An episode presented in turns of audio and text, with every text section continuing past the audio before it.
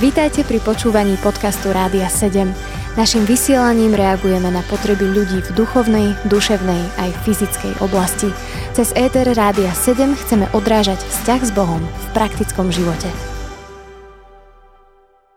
V liste Efežanom v 5. kapitole je napísané, že máme napodobňovať Pána Boha ako milované deti a žiť v láske tak, ako aj Kristus miluje nás a vydal seba samého Bohu za nás ako dar a obetu ľúbeznej vône. Čo znamená, že my máme napodobňovať Pána Boha? Tak e, v prvom rade ja chcem povedať, že ak človek pozve Pána Ježiša do svojho života, nastáva jedna veľká zmena. Tá veľká zmena je, že v tej chvíli sa ten človek stáva Božím dieťaťom.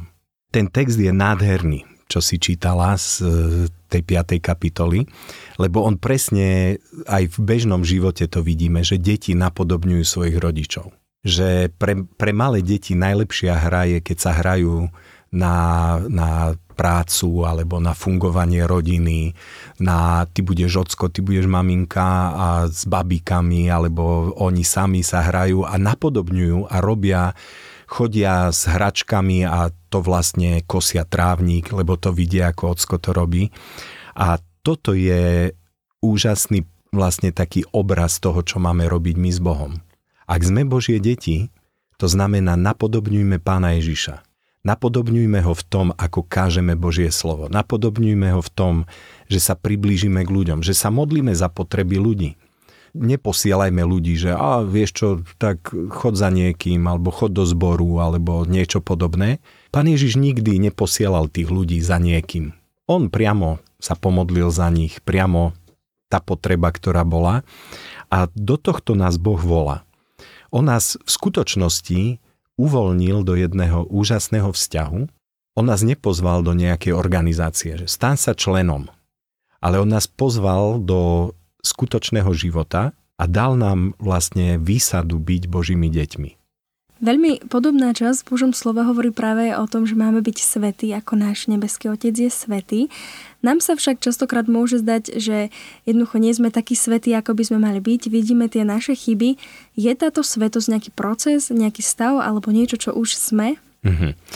Táto svetosť má dve také stránky podľa mňa. Tá jedna je stav, do ktorého vstupujeme, tým, že vlastne sme prijali, že Pán Ježiš za nás zomrel, tak vlastne a, a vstal z mŕtvych, znamená, že sú odpustené naše hriechy. A to znamená, že v tej chvíli sme sa stali svetými. Apoštol Pavel, keď písal listy, tak vlastne písal všade, písal, že píše svetým v Ríme, svetým, dokonca svetým e, v Korinte. To bola jedna strašná církev.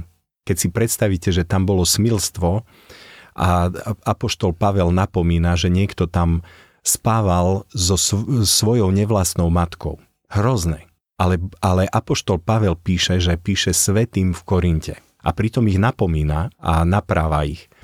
A tento stav, že sme svetí, to platí. Nie je to skrze naše skutky, je to skrze Božiu milosť. Na druhej strane stretávam kresťanov, ktorí sa s týmto uspokoja, žijú ďalej v hriechoch, lebo ja som svetý, ja som prijal pána Ježiša Krista a toto je nezmysel. My máme na jednej strane ten stav držať, že sme svetí skrze vyliatú krv Pána Ježiša Krista a na druhej strane, že sa posvecujeme, to znamená, privádzame veci do súladu s Božím slovom. Preto Pán Ježiš nás vyzýva, že máme nie kríž na každý deň.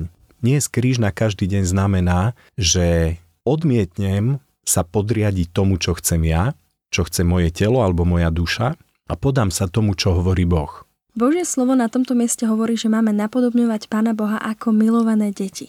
Myslíš si, že je rozdiel, ak človek napodobňuje Pána Boha ako jeho milované dieťa, alebo keď ho napodobňuje ako napríklad sluha alebo člen nejakej organizácie, tak ako si to ty povedal? Mm-hmm. Určite Boh nám chce dať poznať, že nás miluje.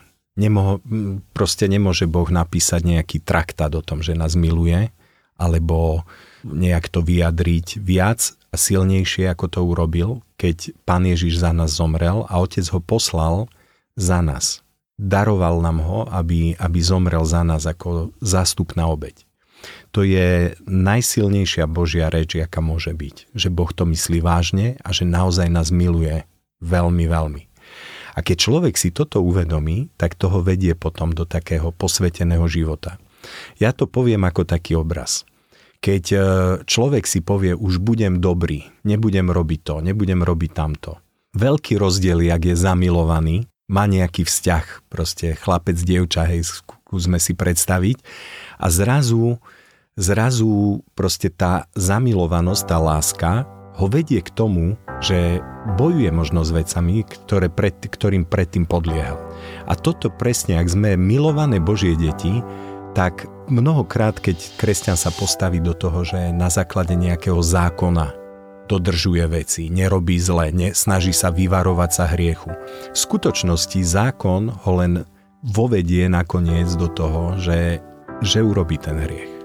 Ale ak je milovaný, ak, ak je tam láska k Bohu, tak to je ochrana preto, aby nepadol do hriechu. Počúvali ste podcast Rádia 7. Informácie o možnostiach podpory našej služby nájdete na radio7.sk.